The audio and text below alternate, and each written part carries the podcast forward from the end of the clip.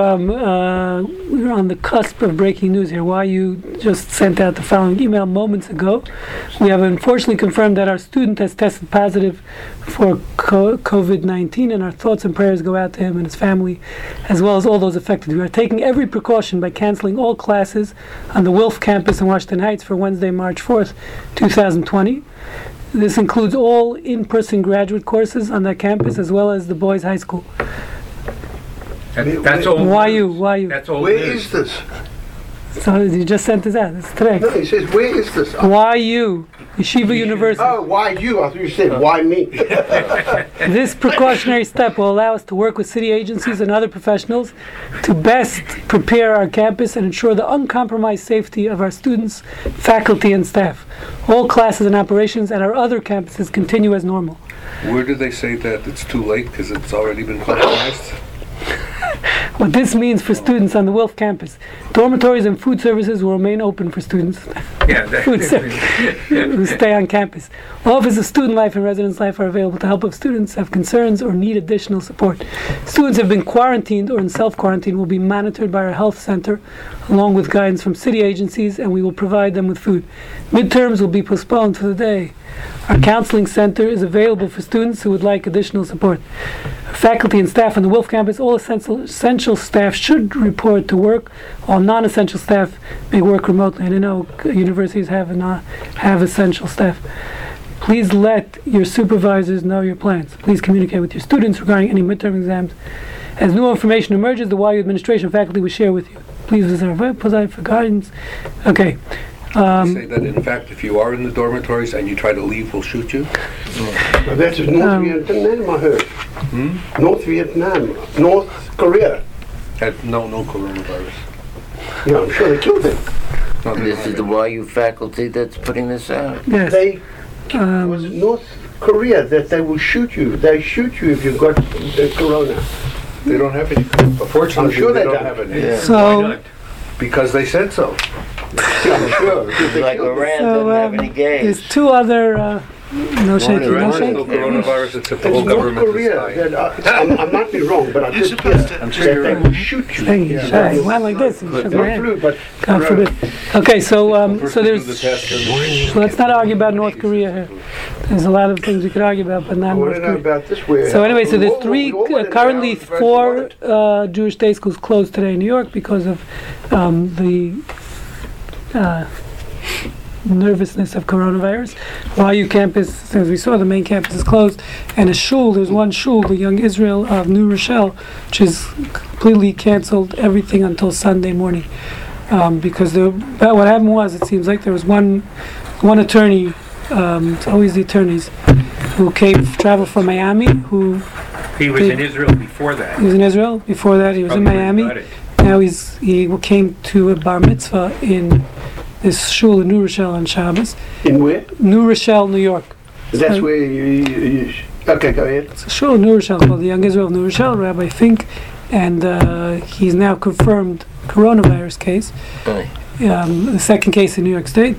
And his son is now, today, this morning, was confirmed, also has it, who's a student at Y U. So all the... the is that...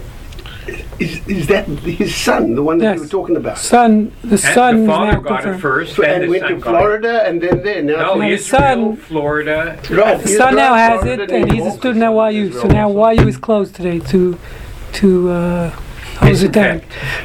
Okay. And uh, now three. All the kids who were at the bar bat mitzvah are now saying that, so those all those schools that had kids at that bar mitzvah mm-hmm. on Shabbos now closed the schools out of precaution and are hosing down the school and cancel their midterms. I, I um, hear you, Rabbi, but we've got a problem with a plane from Israel to Florida. We've got a situation in Florida. We've got a problem with a plane from Florida to New York. Yeah. And yeah. places in between. Of course. You know, you're talking I about a half a dozen uh, cases of coronavirus. We have six thousand cases of the flu. Yes, thirty-five thousand people, people died from, to, from flu se- this flu season so far in the United States. thirty-five thousand people. The mortality from coronavirus looks like it's about three percent, and it's just two, started. two percent, right. Yeah. And it's going down, actually. It's going up. going up, you say it's going down. The, and the it's just it's going down. There's a new study out this morning. zero point one percent. Infection rate. Yeah. No, it's more. For mortality, no. zero point zero one percent. Very low. zero point one? zero point one. From okay. From, from, from yeah. your are you getting your information from Mike Pence? Where are you getting your information? I'm getting my information from the Centers for Disease Control, oh. the one guy that's left that hasn't been fired because of uh, okay. government that, that is cut much back. Lower than I thought. Oh, yes. How you Come on, look up. Thank you. Thank you. Ron, what, what, you looked up. Okay, we're not we're not discussing facts in this class. We many we don't discuss yeah. facts in this class. We discuss Torah. We're sure not good on facts here. It's true. Okay, we're not. We don't discuss facts here. Um, so the only thing other than going, we don't know how many actually have it, so our denominator has not been well defined. Yeah, but it, as it gets better defined, it looks like the mortality is about three percent. And it'll probably go down well, when our death, denominator goes up. Was higher. Okay. I think um, it is zero point one percent. The flu? No.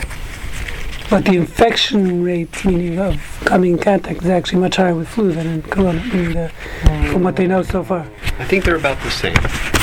I just heard from infectious disease. I just listened to an infectious disease doctor, and there's actually a, a study that came out this morning. People, but yeah. There's, there's a, a study that came out this morning. Stop, stop it. Printed this morning. Okay. Um, why is it so much worse than regular flu? I'm saying it's so much worse. People, uh, there's, there's yeah. panic in the streets. It's a different virus. But is it much worse? Probably. Yes. Okay. Okay. I don't know. Yeah. A specific. Uh, uh, things that attach to lung tissue specifically, rather than just back of the throat and stuff, apparently. When it affects the lung, in the, low, in the lower regions of the lung. Okay, so I'd like to discuss, uh, continue our discussion from last week. Okay. Very relevant to this week, maybe even connected to Purim somehow. It's all connected. Um, so no Purim in New York. So They're canceling no, Purim this year. No, no, so I, I just heard, so we're going to talk about that a little, but I just actually heard a quick session from, uh, there was a conference call last night for rabbis um, from Ra- Doctor Aaron Glatt, who spoke for us once. Um, he is an infectious disease specialist in New York who happens to also be a rabbi. Sorry to go and back on one yes. little question. How much uh, coronavirus is there in Israel? Lots. Is there? Yeah, they brought back How people lots? from uh, the cruise ship sure. to Israel. That was two people, two people confirmed. From the cruise ship. There's a fair bit. Only two people were confirmed in Israel oh, from really? the cruise ship. No, yeah, no, from the cruise ship. Yes, no, they quarantined everyone. Yeah. Twelve people were on the cruise ship. Two were confirmed cases. Um, uh, yeah, yeah. Beyond that, there's. Uh, um, they're saying that's why B B won because the they haven't yet counted. The, they had voting for people who had coronavirus, and then no one wants to touch them. If they open those envelopes, they say uh, Kahol Avad might win. So they're now letting them open the envelopes. They quarantine well, the envelopes. It was like that uh, white powder that they were sending around. Mm. Remember that uh, a few years ago? Yeah. It killed okay. people out so, of more eyes. So we, we, we discussed last week some of the history, some of the halachic implications, and I'd like to continue with that. Oh, really? Specifically what uh, you asked, maybe we'll get to today, is as a physician, um, what risks can should a, should or can a physician take, or can should a physician take um, to to treat patients? Can he risk his own life, or should he risk his own life in order to treat patients with contagion? Um, and we'll get to the question of uh, of going to shul, et cetera. So, because this, he, um, Doctor Glatt, on the way here, just listening to this conference call, he said very clearly at this point there's no reason not to go to shul, not to uh, listen to Megillah, unless you're sick. If people are sick, should listen on the telephone to the Megillah, um, as opposed to leaving their homes. Um, but otherwise, healthy people should be continue to go to shul, send your Shalchmanis, and eat your Shalchmanis, and do all other things. Uh, which getting drunk and dancing with the Rebbe. That's, uh, it depends if you're female, male, if the Rebbe's male or female, that's a whole different story. Um, okay, so depends on whether you hold hands or not. So the Rebbe's coughing in your face, doesn't matter. I don't remember exactly where we left last week, but just to show you, uh, there was I think we were discussing. Um, yeah, so we said interestingly last week, and I'll show you differently today. Shh, shh many. Shh. We said last week that the, that even in the uh, in the sixteenth century, there are very clear, seemingly, opinions that say, for example, Bikur Cholim is a very similar question of a doctor, because um, a doctor is the ultimate Bikur Cholim, is going to visit the sick to help them the most, soon, most doctors, if the guy has good health insurance. Um, so so uh, so that, that Bikur, you're exempt from the mitzvah Bikur Cholim when it's a contagious disease. That's what I said last week, although I'll show you this week, it's not so clear from other sources I've seen now. So, um, but, but turning the page on this side with that cartoon, so um, as far as fear of contagion from the physician, first of all, we, we discussed last week, we mentioned as far as bodies, because again, bodies uh, in those days, and probably in North Korea today and other places, they burned, they would burn bodies um, that had um, different types of infectious disease. So the question discussed here, number... After they die? Yeah, after they oh, die. Sure. Okay. Um, so the, this is again seventeenth, eighteenth century Germany. How do we know? He, say, he talks about this concept that uh, they sh- that uh, they would have actually special cemetery for them. Some of them, and they would, after they were buried for X amount of time, they would then allow them to be, I guess the words, yeah, exhumed and reburied. So the question is, should they do that in Jewish cemetery? Um, so he discusses that here in this in this. Uh, Tshuva, seventeen, eighteen, seventeen. B'shas hadevar, I'm just going to read the third paragraph. B'shas hadevar, during a plague, bar minan, shnas taf ayin gimel, third paragraph um, on the page, um, in the year taf ayin gimel, which I have no idea how to translate that into um, into English. Um, she shetziva hasrara ye... Yerachem Hashem, or something like that. They didn't allow them to bury their bodies in cemeteries, in their in the Jewish cemeteries of their ancestors. Sheyesh beer, and lo sheyishbach alav sid, unless they actually poured lime on them. La'achel, I guess lime uh, could, yeah, kills the disease. That's a good thing. Okay, so they would actually pour lime on the bodies. If not, they required them not to be buried in the cemetery, but outside the city, in the forest. So which is better? The question posed was, should they pour the lime on the body or bury them in the forest without the lime? And I don't have the answer here. So the, the, we're talking about... Uh, bodies that have contagion during pandemic times, yes. Whatever. Yes, plague. It doesn't say what plague. The, co- but the question is, if a body buried six foot deep, uh, can that get out? seventeen thirteen. But it's not in the Jewish cemetery. What plague now? I Look know, up what plague was in the cemetery. I think it was the cholera or black plague. It wasn't in the cemetery. Why wasn't black death? seventeen thirteen. Look up what plague. Talking about apparently. Whether it could or couldn't doesn't matter. I, I, I know it's moot. It was but the, the premise of the the premise of the decree. Yeah. Listen, I'm uh, questioning the premise of the decree. P- Great Northern War it's plague outbreak. Cool. Because, uh, thank you. Wow. Now so what is that? Do you have any idea? No idea. So this uh, Ron has sh- Ron has looked has uh, done the research for us and uh, extensive research, extensive Google research, and and this is this is this. The response was written in the year seventeen thirteen, um, which she says was called the Great Northern War, War Plague. Plague. Um, it was from seventeen hundred to seventeen twenty-one, and this tshuva was written in seventeen twenty, seventeen something, thirteen. seventeen thirteen. seventeen thirteen. So it was the plague. I'm not sure what the organism was. Right. I wasn't there. So then in the next two, we also discussed a similar question, like I s- said about exhuming a body in order to be- rebury them in a Jewish um, cemetery. Um, so just to show you the the, ramific- the halakhic ramifications, obviously, of pandemics and plagues is very serious. Um, and and now we're going to get to the next part, which I want to focus on here. Well, if you could, yes. If you could bury them in the forest, why couldn't you bury them in the Jewish cemetery? No, again, because the C D C at the time, the Bolt, uh, you know, whoever it was, did not allow it to be buried without pouring lime on, on the bodies, which would He's giving you the same humiliation to the back. So, so you'd have to, when you buried them in the forest, you'd have to sneak them out and bury them in the forest, so the authorities wouldn't see? Um, of course. Probably a guess. No, no, they, that was the choice. They gave you either bury them outside the city where there's no issue of contagion, Yeah. Or if you're burying in the city, then you have to first pour lime what on the body the, the prior to burial. That were schlepping the bodies yes, into yeah. the forest and came back into the cities. Yeah. Mm-hmm. It's interesting. The percentage gloves. of death here was varied in places, but close to fifty percent. From whatever it was. Whatever it was, once yeah. you contracted it. Yeah. In that, in that specific disease. In this particular okay. wave of the plague. Yeah. That's of the you plague, yeah. Oh, you're right. Uh, a lot life. of things were called the plague, and we don't really know what they were. Yeah, I don't know. Whatever it was, it wasn't. Uh, yeah, it wasn't, wasn't good. It was worse than coronavirus. Oh, it could have been a flu epidemic. Yeah. Okay, so, mm-hmm. so by the way, there is another tshuva which we discussed in yeah, twenty fourteen. I have it somewhere, which was a tshuva post to Chaim Pelagi. Um, this is a tshuva. It's like a twenty-page tshuva, so I'm not going to bore you with all the details. But it was posed. I'll just read you the question. Here. You, well, you, mm, yeah.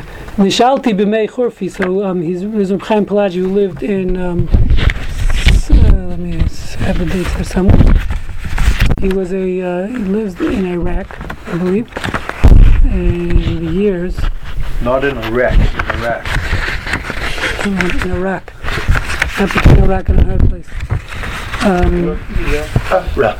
What I have it here. Somewhere. We discussed this in two thousand fourteen during Ebola. I mentioned this, if you remember. Um, but he, um, I can't find the dates. I thought I had it here. So he discusses. Uh, he lived in Chaim Pelagi, in seventeen eighty-eight to eighteen sixty-eight, in actually in Izmir, Turkey. Sorry, mistake, mistake. He lived in Izmir, Turkey. What are you showing? Yeah. Izmir. Oh, you have it on the, it's on the page? Yeah. Okay, it was asked during an epidemic in the city of Izmir, Turkey, about a doctor who had been working with many infected patients who wanted to come daven in Shul with a minyan, and the congregation didn't want to let him in. So, usually we like doctors, but in this case they didn't want the doctor coming in. So this is the tshuva. I'll just read to you quickly the questionnaire that was posed by very, this is the original uh, handwriting, it looks like it's very hard to read. I'm going to try my best. Nishalti b'mei Churfi, I was asked in the days of my youth, mikadmonei be yachid be beis hakneses, certain shul echad shey Rofe cholim. There was a healer of, of ill people. Ubizman magefa loyalenu, in the times of a pandemic that should not come upon us. Hayerofe linigafim magefa. He was the infectious disease doctor who was dealing with all these patients um, that had this illness. Vehu rotze. He wants to come into the shul and daven. Anyone else? V'hayichidim ma'alanim. Can't read the next word. Shaloli kanis. And the the individuals or the, the board has voted against him. Always never trust the board members. What? It's biyado. Oh, biyado. Oh, you have it better. You have a better print. You give it to us. Okay. Um, he says, and they these individuals want to stop him from entering the shul. Shein yireim kama yifenu b'naga. What? Shemach. You get the same paper you have. Shemach. Better, better version. He says, um, um, who wrote the lovely Lukanis Beit HaKnesset. We're on the fourth paragraph here, on the page. He want, they want to enter the. He wants to enter the shul. And there are individuals in the shul who are claiming we don't want him coming in. They might infect them when he touches them, or if he double dips at the Kiddush, which is a terrible thing that happens. Right? When people double dip at the Kiddush, I remember there was a story. Here, I'm not going to mention shuls or names. It was a rabbi. They, they, they, people weren't happy with the rabbi, for whatever reason. And they brought in an outside consultant yes. um, to to this is a true story in Houston a long time ago. They brought in an outside consultant to deal with it, and uh, they, he well, met. Are you saying the rabbi was double dipped? No, no. Yes, so they it? met individually. This this consultant. Afterwards, I spoke to him. And I asked him some of the issues that came up with the rabbi, and uh, he told me. So he said that he met with every every congregant in the shul at the time, and uh, and he said one of the main complaints he got that. One, one lady just, just showed me how crazy people are, congregants are. That uh, one woman, he said, at least, I think it's two people spoke to him, and she, the main complaint against the rabbi was people double dip at the Kiddush, and she's told him many times to say something, he's never said anything about it. People, you know, they take a chip, they dip into the sauce, yes, yes, yes. and then they and then they bite it and they dip again. Right. And it's you see, you and the rabbi's doing nothing about it. Oh, the, the fact that they do nothing about it. That the rabbis do nothing about it. Should be fine. Is what you, you, you're not saying that the people who were complaining were crazy. No, no, no. Uh, they the no. complained to the I, rabbi and the rabbi. I would complain about, about, I would complain about, about the lack that. of cleanliness in the kitchen mm-hmm. and, and how people ate. And he cleaned up the act of the shul. Still has a job. Uh, Thank God.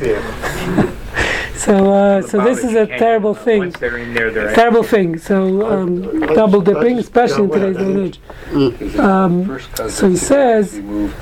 Um, so he goes on to say, the rest is not on your paper. I'm going to try to read it from here. So he says, um, uh, so they're concerned about contagion from this doctor who is who treated people with the with whatever it was. Understandable. Um, I have rights like anyone else. I pay my dues.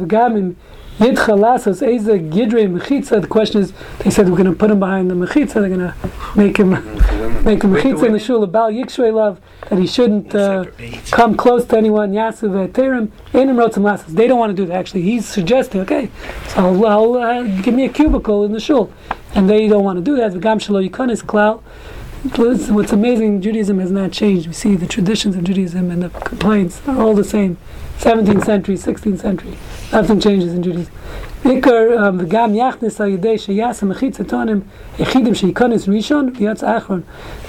with the Mechitza, he has to come in first and he should leave for last. He can't uh, go in when the crowds are coming. He shouldn't come to the Kiddush. Um, can they prevent this doctor from coming to Shul? So he starts off saying, Tshuva that the, the right is with these individual congregants who are, have an issue with this doctor coming into Shul. He says they're in the right. Um, they could prevent him. And he brings various proofs. So like I said, it's a long, very long tshuva.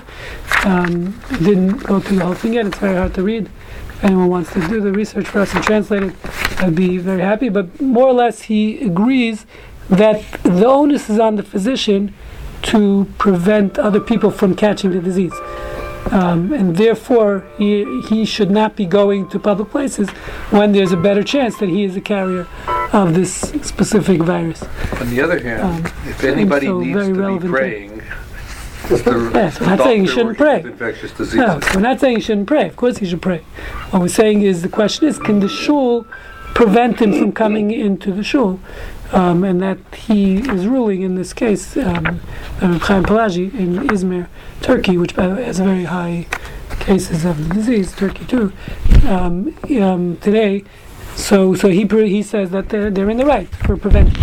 That's a very important thing, which I think is going to come up um, in in in a shul near you at some point in the future. Okay, so that's another thing. So now let's get. Uh, Let's focus a little. I would like to focus a little um, on the famous question, which is, we've discussed it many times ad nauseum, but I want to specifically discuss it in this context um, of the question of risk taking, because as as a physician, you are coming in contact with these patients, um, and and uh, the question is, should I be treating patients, or should I say, do I have a right to say as a physician, I don't, anyone who's, uh, or, you know, meaning even if it's not coronavirus, but someone's sick, you don't know what he has, they're coming to your office, they have fever.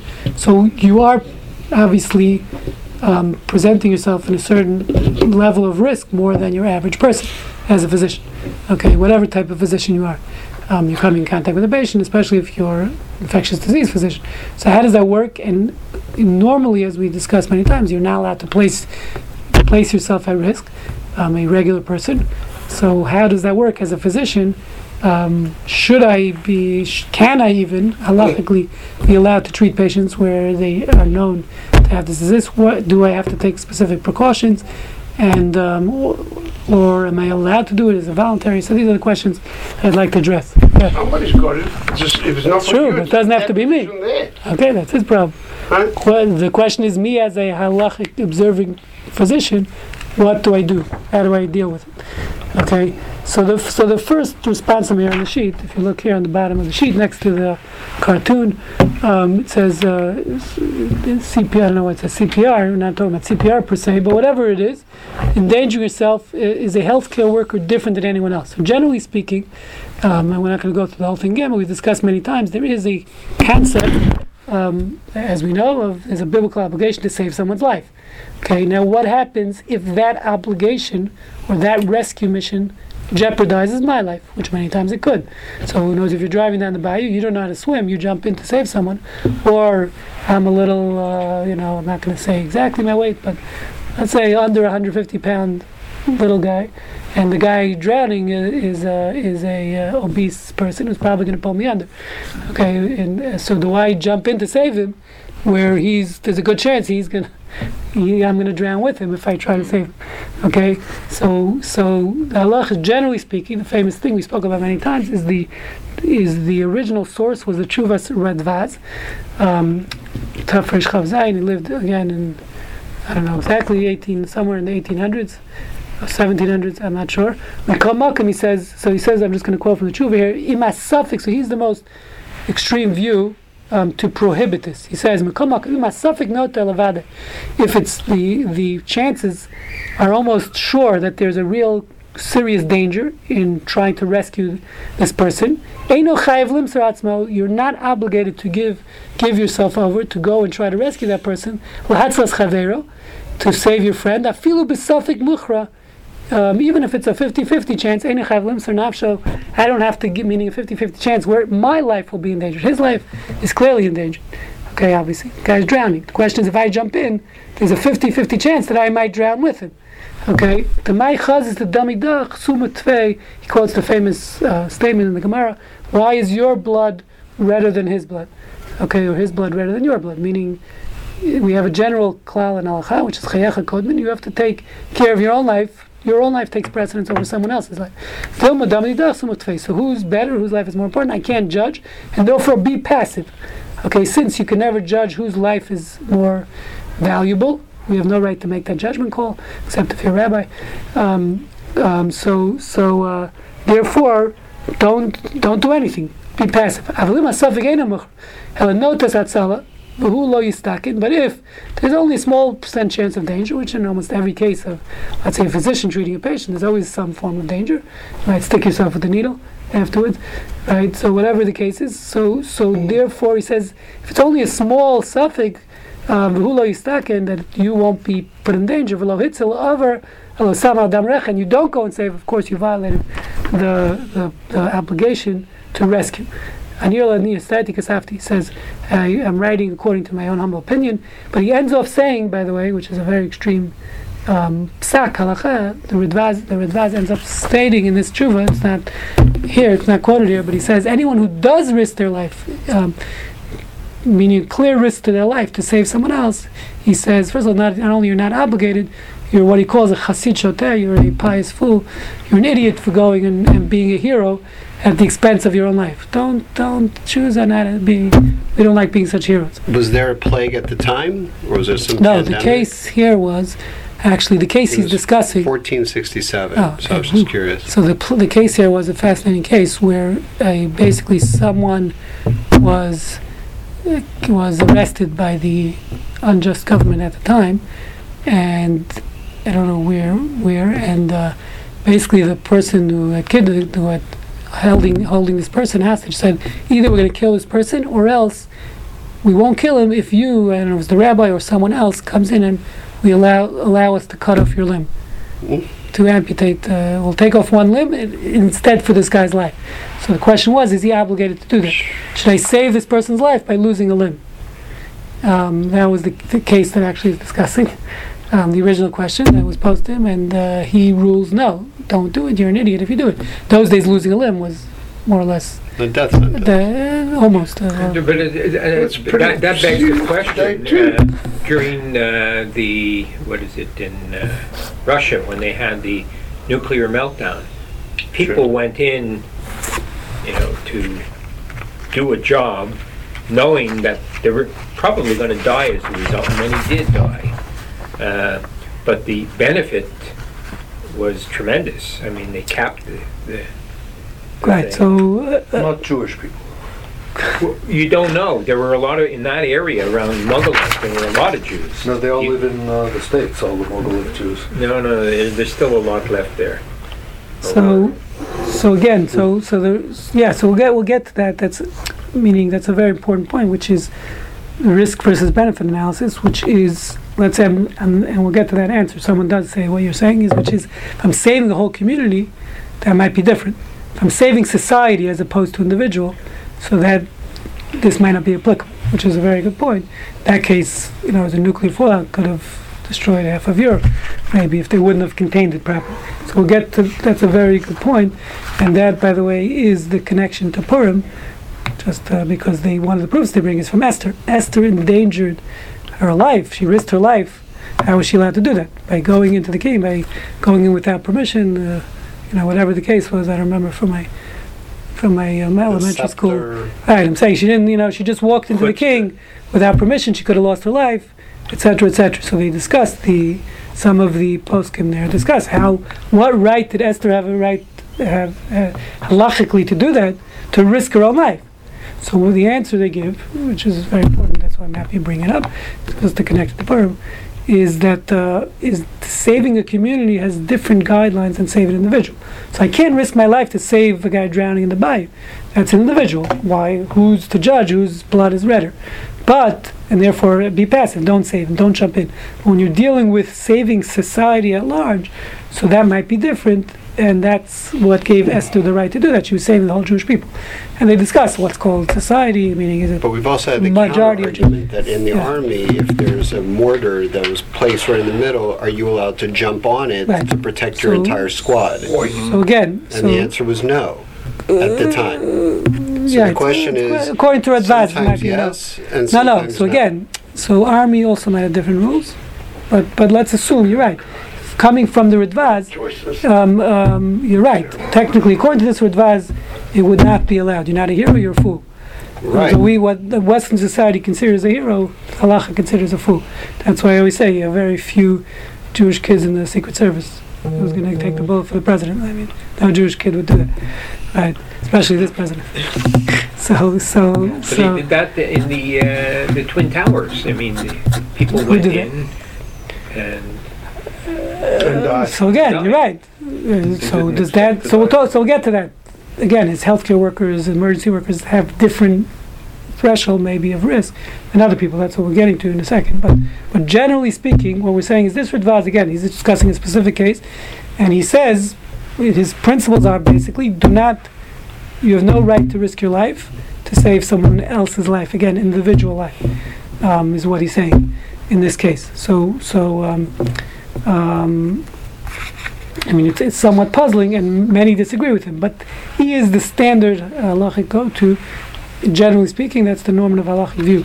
Rav Yosef and others, as we're going to see in a second, um, clearly disagree with this point, and they say, um, there's, first of all, there's a Yerushalmi that uh, does uh, seem to imply that uh, you can risk your life, a story in Yerushalmi, so they bring, not brought in halacha, but they they use that as a as as a proof that you can risk your life to save someone else's, and in those meaning and the intent of the Radbaz, some of them tried to rationalize what he, in this specific response, he's talking about a situation where the risks are extremely serious, um, and and also it's unlikely they'll be successful.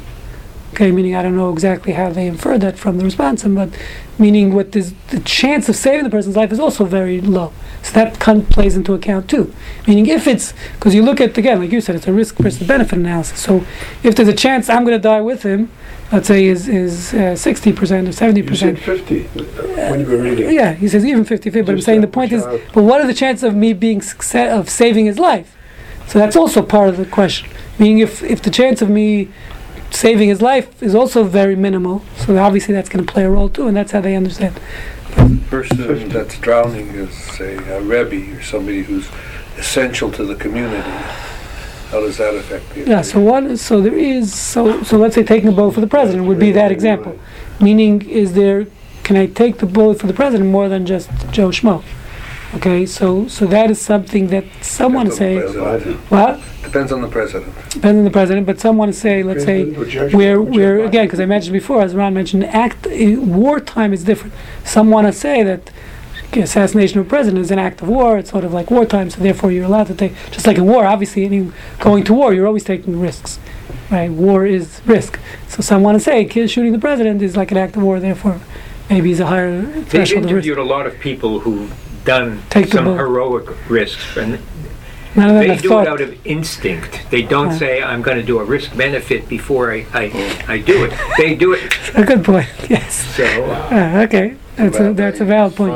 But again, this is usually, well, the guy, by the way, in Flight ninety-three, as we know, but that wasn't, he was going to die anyway. The guy crashed the, the flight that... In Pennsylvania. Yeah, in Pennsylvania.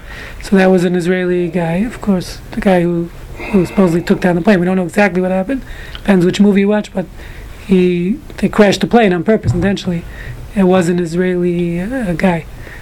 So, not that, again, what does that mean? He, he was, it was an instinct. He said...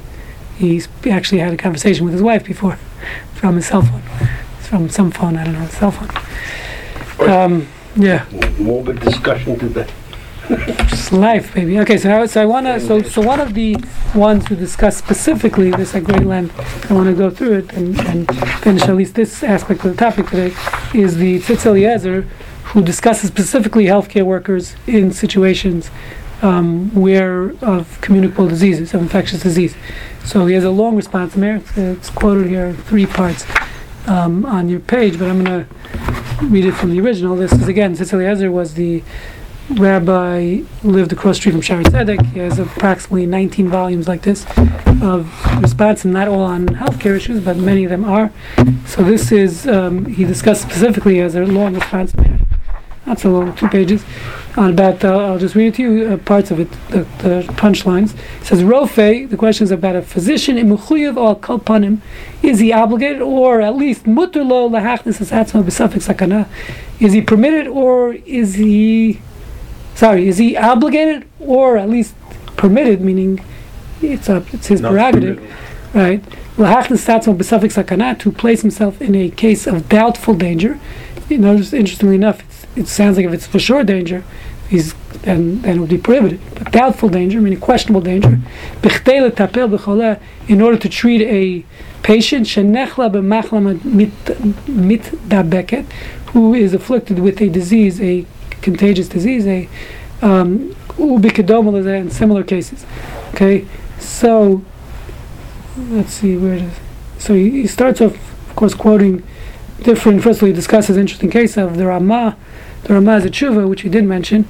The Rama, who's the amendment to the Shulchan Aruch, discusses a case, and I think we, we discussed it in two thousand fourteen or somewhere along there, um, where a he, someone rented, leased an apartment to a a family, to a guy, and then he found out that the guy's wife has a contagious disease prior to them moving in. So he broke, he wanted to break the lease. And the, he writes to the Rama, is he allowed to break the contract because he doesn't want someone infectious disease moving into his house? I don't know, it could be it was a shared property, it could be in those days, right? And rooms in a house, so it could be that was the case. Um, and the Rama basically rules, yes, that he can break the contract based on that if it wasn't disclosed that the person had infectious disease. Except in New York, you'd never the, the mayor would never allow that. Okay, but this, actually this is probably going to come up, and it's an economic issue because a lot of the airlines, I'm sure you read, El Al is basically going bankrupt because the government doesn't allow them to fly to contagious countries. Thailand, which is the number one destination for Israelis after the army, um, they, so the, they shut down all their flights. So basically, their the government just started giving them like three billion dollars or something to, for them to stay open. Um, and many airlines now are going to be having financial difficulties based on this. So first of all, the question is, can an airline can- cancel the contract? By the way, it's also coming up. Pesach is coming up, as we know. There are uh, at least one hundred sixty or more that I've read about. Uh, kosher Pesach, kosher Passover programs in hotels across the world um, that are canceling. A lot of them are in Thailand or China. Um, someone in the city last year, Yaakov Palachek, went to China last year for Pesach. That program is obviously not up and running this year. So many, many Pesach programs being canceled um, because of this. And it's, people pay money, good money for this. So, uh, you know, and they're losing, I mean, I'm, they're returning their money, but it's a question of breaking contracts. This is a very relevant, as like I said, there's nothing new in halakha. This is everything that's happened in the past centuries um, that is discussed is happening again. So there's economic, economic obviously uh, ramifications also when it comes to, to these questions. So he first discusses that tshuva. No, no rubbing eyes. Use your hands from your face. Okay, um, so now so he so he, he discusses again. He brings the Radbaz, um, which the Radbaz that responsibly we just discussed. Um, so he says, um, so he says over here, okay, Vim came in again. The Rofe, I'm just going to read a little. It says as far as it as concerns again, after he brings this Rama of breaking a contract, so you see that he took it seriously, contagious disease. When again, Rofe, Arinosif, Lamasha Mekayim, Bikur, Mitzvah, Bikur Cholim says, first of all, there's a mitzvah, the Rofe is different. And he's saying you can't necessarily bring proof because the Rofe is, first of all, performing the mitzvah of Bikur Cholim as he's treating them. Shezeu, Shehein Zeu, Bikur Cholim, Amiti. This is the true um, ideal situation uh, and the epitome of that mitzvah for when a doctor visits a patient. He says there is a concept which is that mitzvahs protect you. If you're in the performance of a mitzvah, you're more protected. That's number one, he says. Okay. Uh, so so he says, and as far as the Radbaz is concerned, he says, he says, he says an interesting thing here, um, which sounds strange to me, but he says there's a difference between, he says the whole Radbaz might not be applicable to a case of infectious disease. He says, why? He says, the Radbaz is talking about literally, like we said, the case was, if I, I'm going to offer myself to have my limb cut off, right, to save this person's life, that they shouldn't kill this guy. So he says, when you're dealing with an actual physical danger, he says, that's what the Ramah's addressing. He says, when you're dealing with contagious disease, that's not the same as a physical danger, because as we know, and we mentioned last week, um, again, the, you know, as you see, infectious disease, he says, a lot more dependent, not on necessarily a physical danger. It's more, you know, it's it's it's viral, it's in the air, and therefore he says that's up to Hashem.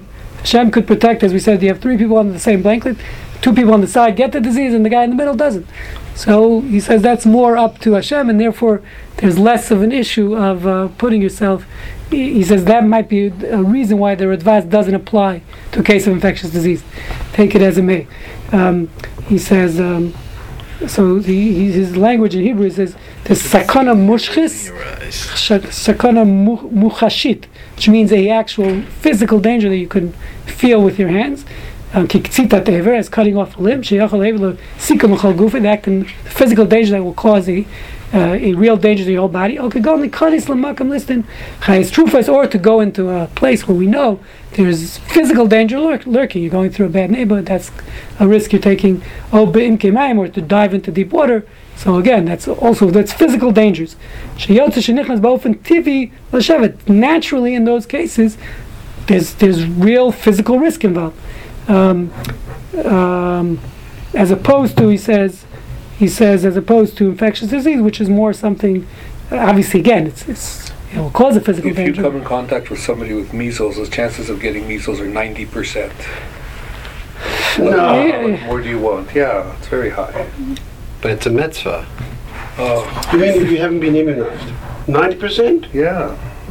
Again, by the way, he's not saying you should expose yourself to disease. What he's saying is, he's talking about when the halakha discusses risks, and we're only talking about physical risks, meaning in the case of a, a physician treating, that's what he's dealing with here. That's very important. So he says like this, so it's clear to me that it comes out from this principle, anytime you have a sure sakana, not only are you not obligated to To, to enter into that danger. It's prohibited for you to endanger yourself. So it's not only not um, it's not that you're not only obligated to rescue in that case, it's prohibited to rescue where there's a vade sakana. Okay, and then so he goes on to say, um, so I want to get to the punchline here. He says, so that's in general, he's talking about general populations. Now he gets into speaking about specifically when it's relevant to a physician treating. He says, so the Bechal Hatzivo Ekafel, he says, if you look at the mitzvah of a doctor, The mitzvah of rapo yirape in the Torah. Torah says you shall surely heal. Nichlal bichlal hete l'rape gamal kagonda. Included in that permission to heal that the Torah gives you is also permission where you're going to be treating infectious patients. Included in this mitzvah of the physician to heal, is included in all patients. We don't see a differentiation between, depending on what type of illness. It's only, only, Torah only gave permission to heal if it's not an infectious disease. Right? He says you don't find it. The concept is general mitzvah to heal. Okay, we don't differentiate between that permission to heal. Okay, the the Rofe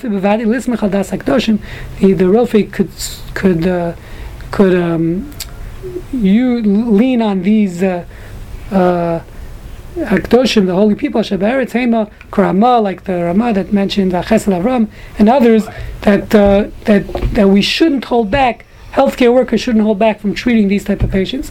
And you could rely on their words. And uh, don't worry about it. That's very reassuring. What does that say? No, he's just saying, he, he's showing you, he's bringing as a source the fact that we don't find any different. When the Torah says, as we know, the, the Gemara talks about rapi rapi, the Torah gives you permission to heal. It says that permission doesn't differentiate between different types of disease. That means whatever that mitzvah is that the Torah commands us, it commands you to do, assuming you're you're able to heal, that applies across the board. Infectious disease, not infectious disease. Okay. That's number one. And he he says, so therefore, you can rely on those, you know, as he brought previously two opinions that says we shouldn't we shouldn't hold back from treating those patients just because of the risk involved.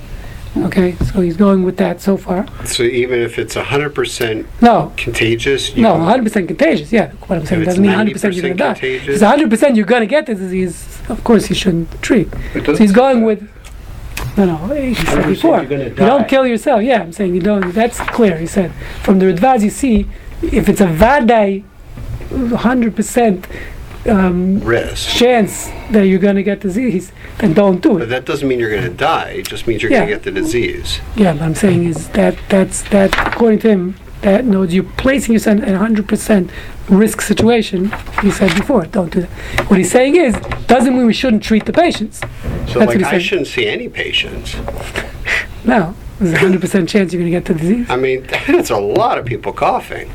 Yeah, but I'm saying that doesn't mean there's one hundred percent. Again, I don't know the numbers. So where's the number? Okay, wait. I, I don't know. I don't know. Let's They're see. not going to give you a number. So let's see. When you oh. become a doctor, there's a one hundred percent chance that you are going to get one of your patient's disease. Of course. Yeah. Um, a, but and we, we knew it. We, we know it. We Plus, he's going to get to that part in a second. We talked yes. about that there are certain occupational risks yes. that put that yes. enable you vaccine. one hundred percent. So let's vaccine. go. Oh, Od Ola B'daita, listen, if you take the proper precautions, you hopefully won't get it. Od Ola B'daiti says another thing that entered my mind. The Yeshlomar, the Barofe, Mikivan, Shezehu Gidra Shalom. That is the norm of the world. Mu'min Hago. And uh, this is what the world does. Sha'arofe ha'makir b'machlot u'b'nigei b'nei adam. That a rofe who recognizes uh, diseases and different afflictions of, of, of humans, magish lehem lazara adrusha. He needs to give them their appropriate care. Im lokein tavi adrul musa. I know there's some Aramaic word. Gedola b'ker v'cholam abrim kam yachad. He's saying if if we don't have people, as someone mentioned before, treating these people with these diseases, it can become a terrible thing, not just for the ill people, but for the rest of the world. Um, since you're doing what is the norm, the normal practice, that's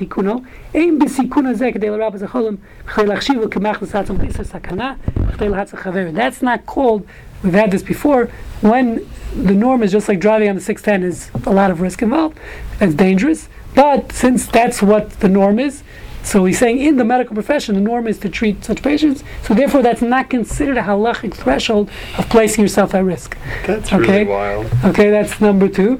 He says, um, he says. Uh, so whatever this andromalus is, some type of illness that was going around. So, he's, so again, he's saying as this is somewhat. He doesn't mention that concept here, but he's saying somewhat uh, the concept of what we spoke about in other times of uh, what's the word. Uh, that uh, fools, God guards the foolhardy. So if it's something that's done in normal society, again, driving, no one's, even though the risks of driving are probably higher than the risk of coronavirus, or and even catching the flu, the risks of driving on the six ten, but we don't I, I, we don't call that a, a sakana because shomer pesayim Hashem. is what what uh, others other poskim say. We guard, uh, God guards the foolhardy.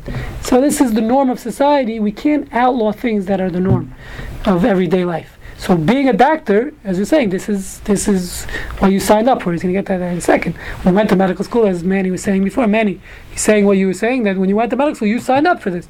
This is the norm. When you're in the healthcare field, this is the norm, is you're going to come into contact with these types of patients. He says um, he says he saw similarly in another response um, about going, joining up for, for the army or other forms of rescue. Same thing, if you're becoming a police officer, you're putting your life at risk. Uh, how can you do that? Halakhically speaking, how could a, a Jewish observant person become a police officer? He's saying that is what the job entails, and that is the norm in our society. We need to have a police force who are going to go into into, into bad neighborhoods and get involved in disputes and risk their lives. So that's a, that's number two. Number three, he says, so there's another thing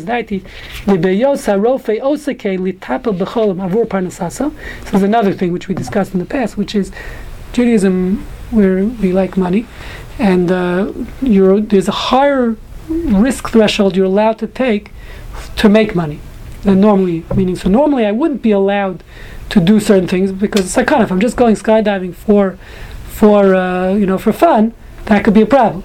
Let's assume it's dangerous, which probably isn't. But but if I'm doing it, this is my business. Um, this is my Parnassa. Let's say I'm a hunter, which is the, the Tshuva that he, that he brings as a source. We mentioned in the past, and Noda BiYehuda discusses, should, is a nice Jewish boy allowed to go hunting? Okay, um, so the Noda BiYehuda discusses that at length. Noda BiYehuda was in the seventeenth century, and he prohibits it not because of Tzar B'al Chaim, of cruelty to animals, which he says is not an issue in that case, when you're killing the animals. Um, he's discussed it in the context. He says, listen, the only reason it's permitted, he says he prohibits it. Why? Because it's dangerous. Because you could have people like Dick Cheney going in your party and, and shooting you. That's why it's prohibited. But, he says, if that's your parnassa, let's say you're a trapper, you're a furrier, and you need to get animals, so then there's a higher threshold of the risks you're allowed to take. As we see, he says, the, there's a Mishnah that discusses um, people who climb trees to cut down fruit or whatever it is, even though there's a, there's a risk involved when you're climbing trees without a harness. Okay, so he says, so that's what he says in the next part. So he says, um, uh, he says a doctor is doing it for parnas, for to make money. Of course, today is not applicable because, as we know, doctors don't make money today. So that would be another reason why they're allowed to enter um, into probable dangerous situations. We allow workers to enter dangerous, do dangerous things, climb ladders, to wash the windows on a skyscraper. As it's based on a verse that says, um, why does this guy go up a ramp and go up a ladder to, to uh, in order to do his job? So we see that a person can, even in dangerous life, to make a living. Listen, you you drive a ship, you uh, you right, sailors, all these cases, okay. Um, and he brings, he quotes the, the Noda BiYehuda, like I said, talks about hunting. He allows the hunters doing it for business, not for fun. I mean, I actually had this question with someone here, uh, C C uh, C O O. He was a C O O at the time. Now he's a C O O of a company, and he called me and he said, you know, this is Texas. This guy's from the Northeast. Yeah. Said everyone in the company goes on a hunting trip once a year, and they want me to come. I'm not allowed to go. Um, So, so over there again, it's for his parnas. He needs to network. I asked him, "How much do you feel like if you don't go, you're not going to be one of the boys, and not going to it's going to affect your job?" He said, "A lot, um, because they go once a year, and whenever they're hunting, they go. They have guides." And uh, he said, so I told him in that case, it's allowed. This is the, literally the case of Noda BiYehuda. He'll be allowed to go um, on a hunting trip with his uh, corporate buddies. Okay. Um, So that's so that's another view.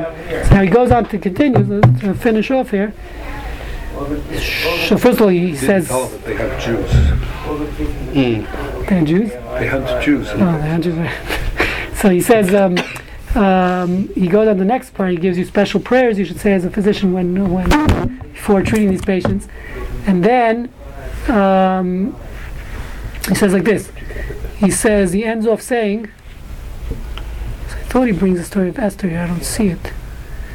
Um, he says, Mikola Amor Nira. So at the end, he sums it up like this. He says, um, Mikola Amor Nira, from all I said, it seems to me that it's permitted for a physician to endanger himself with to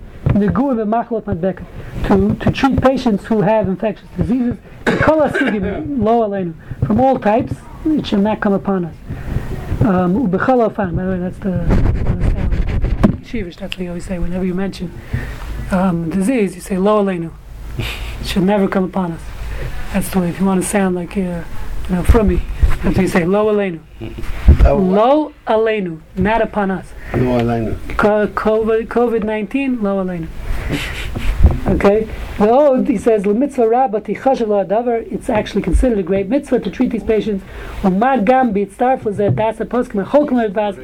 include all those poskim, and I mentioned before, Bavad Yosef, who argue on the Radbaz, Udimei, and that whole camp, and the Savri Shebechlal Yeshchivli comes specific Sakanas Pashas, and there is an obligation to enter in a case of, again, I'm pointing out Safek Sakana. Vade Sakana, that means if to, to jump, like Ron said before, to jump on the grenade um, to save the save the president, whoever it is, that, or jump in front of the bullet, that's not Safek Sakana, that's Vade Sakana.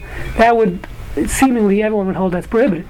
We're talking about, again, Safek Sakana, where there's a doubt, there is a possible danger of you contracting the disease. If you're for sure going to contract the disease, that would be prohibited. Okay, from what I understand, what he's saying. Vaday, um, he says, Yeshchiv l'kanes. So again, even if you don't like the Radbaz, there's actually not obligatory to enter into that. Vaday pikuch nasha shachavero. Yikom b'mikra kasuv. Atem advekim b'Hashem l'kechem chaim kol chamiyim. You are, uh, you know, some plan words. You get it? Machla mitpadek mit. It's whatever attaches to right, you, attaches. you So attach he says, on the God. contrary, if you do this mitzvah, you're going to cling, you're going to attach to God, not to cleave to disease. God. Cleave to God, not to disease. Mm. So, um, so uh, very clever very, in the face of disease. Yeah. Very interesting response in here. Again, I don't know if everyone would agree with him, but but what he's saying, in a certain sense, is that there's a certain level that, meaning that physicians or healthcare workers in general, not just physicians, have a higher risk level that they're allowed to take than the average person. The average person has to take much more precaution and cannot, uh, uh, you know, do something. Just let's say they're doing Bikur Cholim or something like that. That wouldn't be sufficient. They want to visit the sick person um, if there's again real risk involved. But um, for a physician or other healthcare workers, where there's that they're doing it again, one. They that is their job. That's what they signed up for. Number two is um, that uh, that uh, we seem the Torah doesn't seem to differentiate between various diseases. That's the norm in society for for uh, for them to do that, and therefore the, there's halachically that's not considered a risk, quote unquote, because it's the norm. And number and number four is for Parnassa purposes. That's also so. It means if you're if you're retired and you're just seeing someone. Um, when you're not charging, that could be then you don't have that heter. Okay, that heter only works for Parnassa purpose. When you're going to make an insurance claim, if you're not making insurance claim, then you have no right to see the patient. So, so uh, more or less, that's what he concludes. No obligation to see the patient. No, or you're not allowed to even take that risk. Again, we only allow that higher threshold of risk for Parnassa purposes, according to Noda BiYehuda. So, if someone's coughing has a fever, we should not charge, and then we don't need to see them. That could be a way out. Yes. You don't see them, you can't charge anyways. Hmm. No, what I'm saying is, but he's saying is, it's because this is your your your Parnassa. That's one of the reasons we allow Parnassa. We allow for Parnassa a higher level of risk than non-Parnassa. Like I'm saying, like hunting or something like that. That's the original Tshuva. So.